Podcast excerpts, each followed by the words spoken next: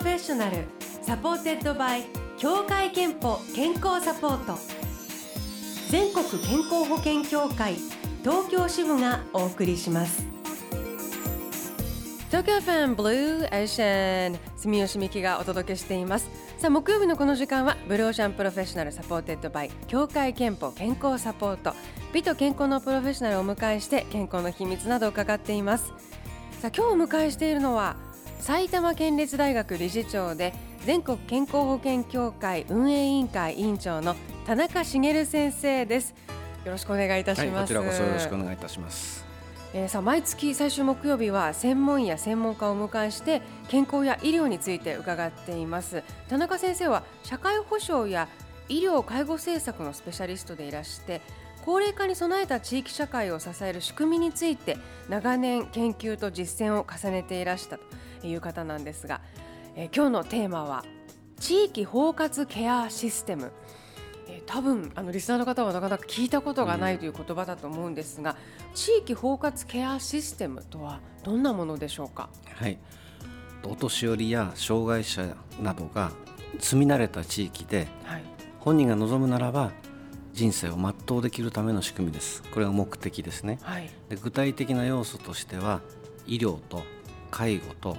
予防と住まいと生活支援、えー、この5つによって成り立っています。うん。この地域包括ケアシステムが今どんどん必要になってきている、うん、ということなんです、ね、各地で作られています。今ほとんどの市町村には地域包括ケア課長さんとかえー、がおられます埼玉県では県の局長までおられます。国の役所が作っている地方局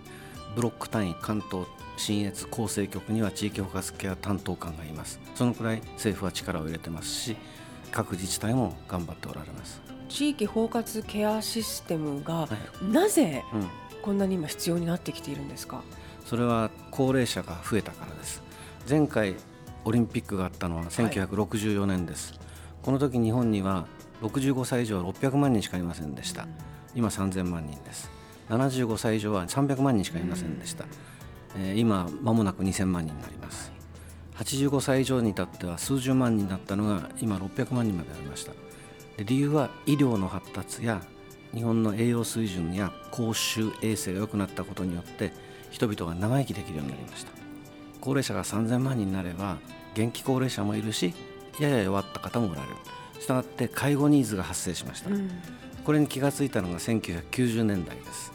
病気でもないしかし看取りでもない弱った状態で人が長生きしていると。そこで我が国は努力をして介護保険になる制度を2000年から作りました、はい、で介護問題ねあの食べにくいとか排泄のお世話がしにくいとか、自分で体洗わないこういうことについては介護保険で的確なサービスができるようになりましたでも介護保険だけでは人を幸せにできないということに後から気が付いたんです、それは人は生きるためには親族や友人と語り合ったり笑ったり一緒にご飯を食べたり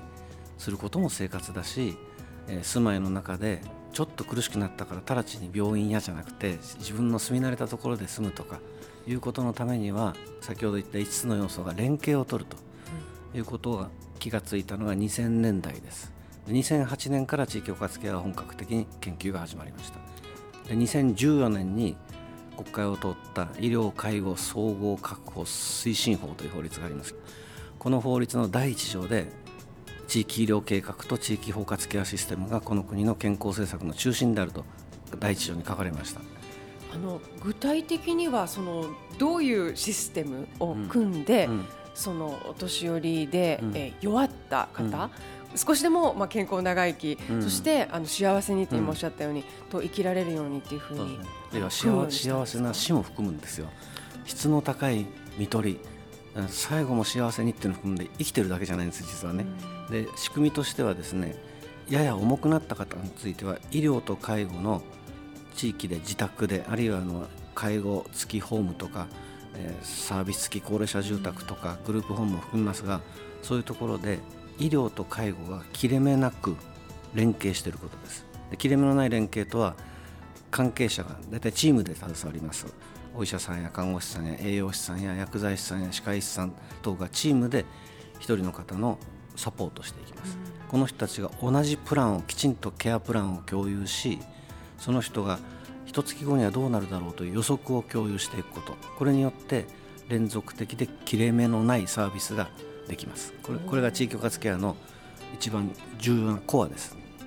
まあ、これまでですと多分医師も種類のによってカルテが分かれていたりとか、はい。介護保険でもこのつけている帳簿が別だったりというのが、つまりその情報がすべて共有そうですねされるんですか？そうです。あのそのための仕組みです。ということはある一人の方が要介護になったら作るんじゃなくて事前に基本的には中学校区単位と考えていますが中学校区単位でそういうこうチームがいつもデータの取り方や共有の仕方を ICT も駆使したり、えーして行っていくことは中重重い方を支える大切な鍵です。20代から40代のリスナーの皆さん、多分自分とは関係ない話かなと思う方もいるかもしれませんがそういうことはないんですよね。ね、まずは自分のご両親なり祖父母の方が要介護になってらっしゃるケースはそんなに珍しくないはずです。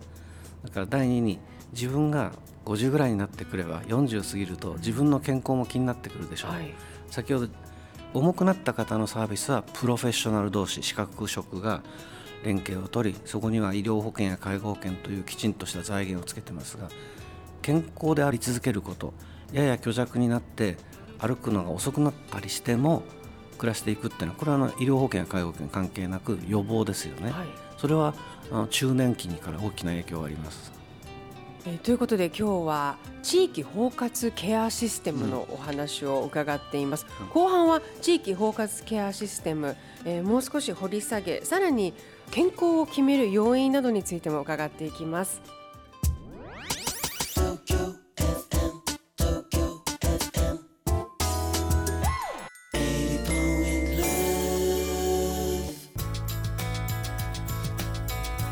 東京フェンブルーエーシャン今日は埼玉県立大学理事長で全国健康保険協会運営委員会委員長の田中茂先生にお話を伺っています。テーマは地域包括ケアシステム。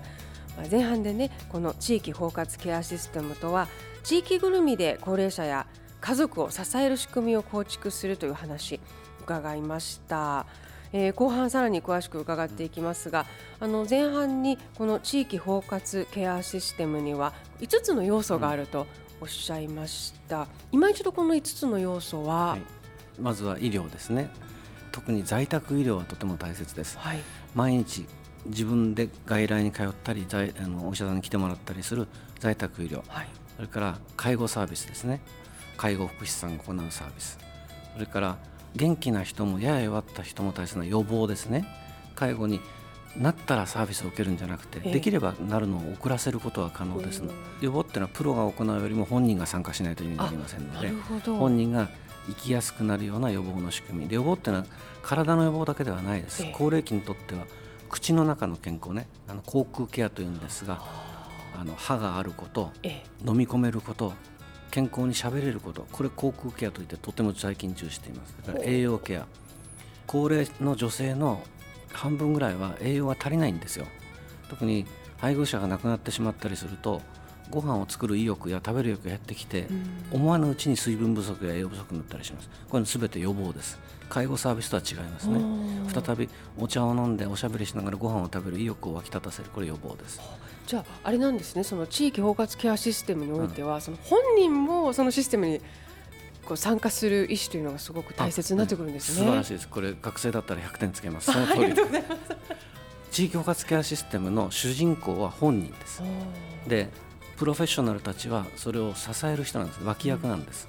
自治体がそれを演出して地域をプロデュースする。我々学者が黒子として支えるという言い方をします、じゃあその予防は、まあ、うん。かなり本人うん。が、それから地域が何らかの支援を必要とする方を支えるって言われましたけどそれだけではない。たとえ要介護になってもたとえ少し弱っても地域社会に参加しうん。貢献を。はい。例えば子どもの見守りっていうのは年寄りは上手なわけですよみんなで健康のために散歩をしようと思ったお年、予防ねのために散歩をしようと思ったお年寄りの集団が10人いたとします。何の散歩が一番役に立つかっていうと下校時間にやや暗い道を年寄りがぞろぞろぞろと歩くんです。そうするとね変な人寄ってこない。いかにあの年寄りでもね10人ぐらいいたらついついてても来ませんからこれ予防かつ地域貢献なんですね。で4つ目は住まいです、はい、人が生きるのに住まいが古くてお風呂が危険だったりすると、えー、健康を全うできません。風呂場をちゃんと年齢に合わせて改造するとかトイレもそうですけどね。これ大切住まい最後は買い物とか洗濯とか掃除とかを支える生活支援ですね、うん、この5つで成り立っています。生活支援は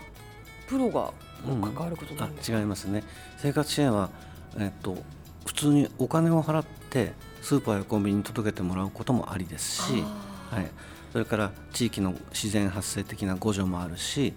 NPO などが仕組みとして自然発生ではなくきちんと仕掛けて地域、えー、食堂を開いたり買い物を手伝ったりするようなこともあります。買い物バスを地域の医療機関がですね巡回で使ってるバスをタダで乗っけてくれたりするなんてのはこれは生活支援です。でプロの仕事ではないです。そこにですね洗濯や掃除に介護福祉や看護師さんを使ったら人足りなくなります、はい、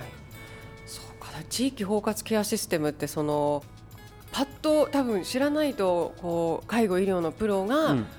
まあ、連携して頑張ることと、うんうん、あの思いがちなんですけど、はいはい、実はその今おっしゃった本人とかあとそのただ地域に暮らしてるみんなが意識改革をして作っていくものなんですね。おっしゃる通りですね。まあ、あのいろんなこう層の人たちが関わらなくては作っていけないシステムとなると、はい、なんとなく一番大変なのはそのこう意識改革といいますか、うん、そういう意識をみんなが持つということだと思うんですけれども、うん、それについてはその課題はあるんでしょうか？はい、あの義務感に訴えてはできません。こういうものは地域の集まりに行くと楽しいねでで作らないとダメです、あのだからいかに地域に集まれる場所昼間ね集う場所散歩にしたくなるような街づくりをしておくと必然的にそこで寄り合いができます。で寄り合いの場所に週に1回は看護師が来て健康相談に乗ってくれるとか社会福祉士さんが来て家族の金銭問題を相談に乗ってくれるとかいうようなこう仕掛けをしていくとあそこに行くと楽しいねと思ってみんな意識改革が進みます、義務感に訴えちゃダメ。それをするために政府や自治体はこうどういう取り組みを具体的にはしているんですか、はい、えーと、自治体には今そういう地域支援事業っていうんですが専門語で。地域のそういう集まりをプロデュースするためのコーディネーターを積極的に作っています。やがてはですね、はい中学校区に1人ずつぐらいそういう地域を演出していく作っていく面白い人を置くように新しいそういう職業ももう普通になっていくのかもしれませんね。ね。はい、あのそういう職業というか地域を活性化するのは、うん、面白い若者とか昔ちょい悪で鳴らした中年の住民とかが結構役に立ちます。さあ今日は地域包括ケアシステムについて伺っていますがどの層の皆さんにも大切なのがやはり健康でいること、うん、それが幸せにもつながると思うんですけど健康を決める要因について実は健康って私たちが普通にそれこそ思っている以外の要因も大きく影響しているそうですね、はいはい、最近世界で研究が進んでいます。健康を決める要素のうち一番大きいのは社会的要因と呼ばれています。で特に分かりやすい言葉で言うと人との付き合いです。人のネットワークをどのくらい持っているか。でこれは地元じゃなくてもいいですよね。今の SNS を考えれば、えっと、外国で働いている子供夫婦や孫と SN 上で会話したり笑ったりしてもいいです。それも含んでどのくらいこう喋れる相手がいるか笑い合う相手がいるかというこれが人の健康に第一に効くという研究が進んでいます。割合もなんか出ているはい。それは4割ぐらいですね。3割ぐらいが健康行動といって運動をしたりタバコをやめたりお酒を適量にしたり食事に気をつけてこれが3割ぐらいと言われています。で2割ぐらいが医療や介護サービスですね。きちんとした通院をして血圧をコントロールしてこれは2割ぐらい。1割ぐらいが先ほど言った家を含めて物理的な環境ですね、え階段が転びにくいようにできてるかとかい。うような、はい、これが一番大体こんな比率ではないかと研究されています。みんなが思っているその医療とか、うん、体重管理気をつけようとか健康行動を気をつけていてもまだ5割で半分なんですね。そね。それを意欲健康行動をしようという意欲はやっぱり引きこもりになると出ないわけですよ。特にね75を過ぎると配偶者のどちらかがなくなります。その時に一人ぼっちになってしまうと食べる意欲も歩く意欲も消えます。それをいやそうじゃない友人がいる地域が支える遠くにいても孫が声かけてくれる。これだけで意欲が湧きます。それが健康行動につながるんですね。あの若いうちからこの社会的要因も健康に関わってくるんですか、はい、その通りです。したがって職場以外の職場の人間関係ももちろん重要ですが職場以外の人間関係も持っておくことが必要です。特にですね会社員とか公務員とか教員のように定年がある職業だと、うん、定年で途端に社会的な関係が薄れる人が出るんですね。これは切れないためには職場以外の同窓会でもいいし地域の集まりでもいいし親族でもいいですがこれをあの40の時から作っておく意味は大変大きいです。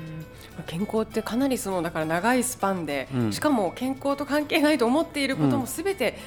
ね、関係してきていることなんだなと今お話を伺って改めて思います。えー、さあこのコーナーではあなたの健康の秘密や健康でいるための秘訣を募集しています、えー、30代の会社員の男性タカさんからはこんなメッセージが届いています。エレベーターエスカレーターを使わずに階段を使い歩く距離を伸ばしています。これはもうまさにさっきおっしゃった健康行動に入りますね。すね、えー、タカさんメッセージありがとうございます。タカさんには3000円分のクオカードをお送りします。あなたの健康の秘訣もぜひブロシャーのホームページにあるメッセージフォームからお送りください。えー、というわけで今日は埼玉県立大学理事長で全国健康保険協会運営委員会委員長の田中茂先生にお話を伺いました、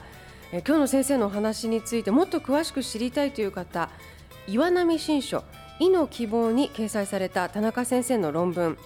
多世代共生社会に地域包括ケアシステムを役立てるこちらをぜひお読みいただければと思います。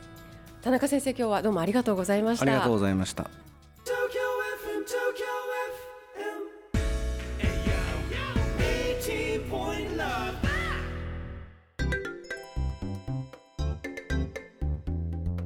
こであなたの健康をサポートする協会憲法東京支部からのお知らせです。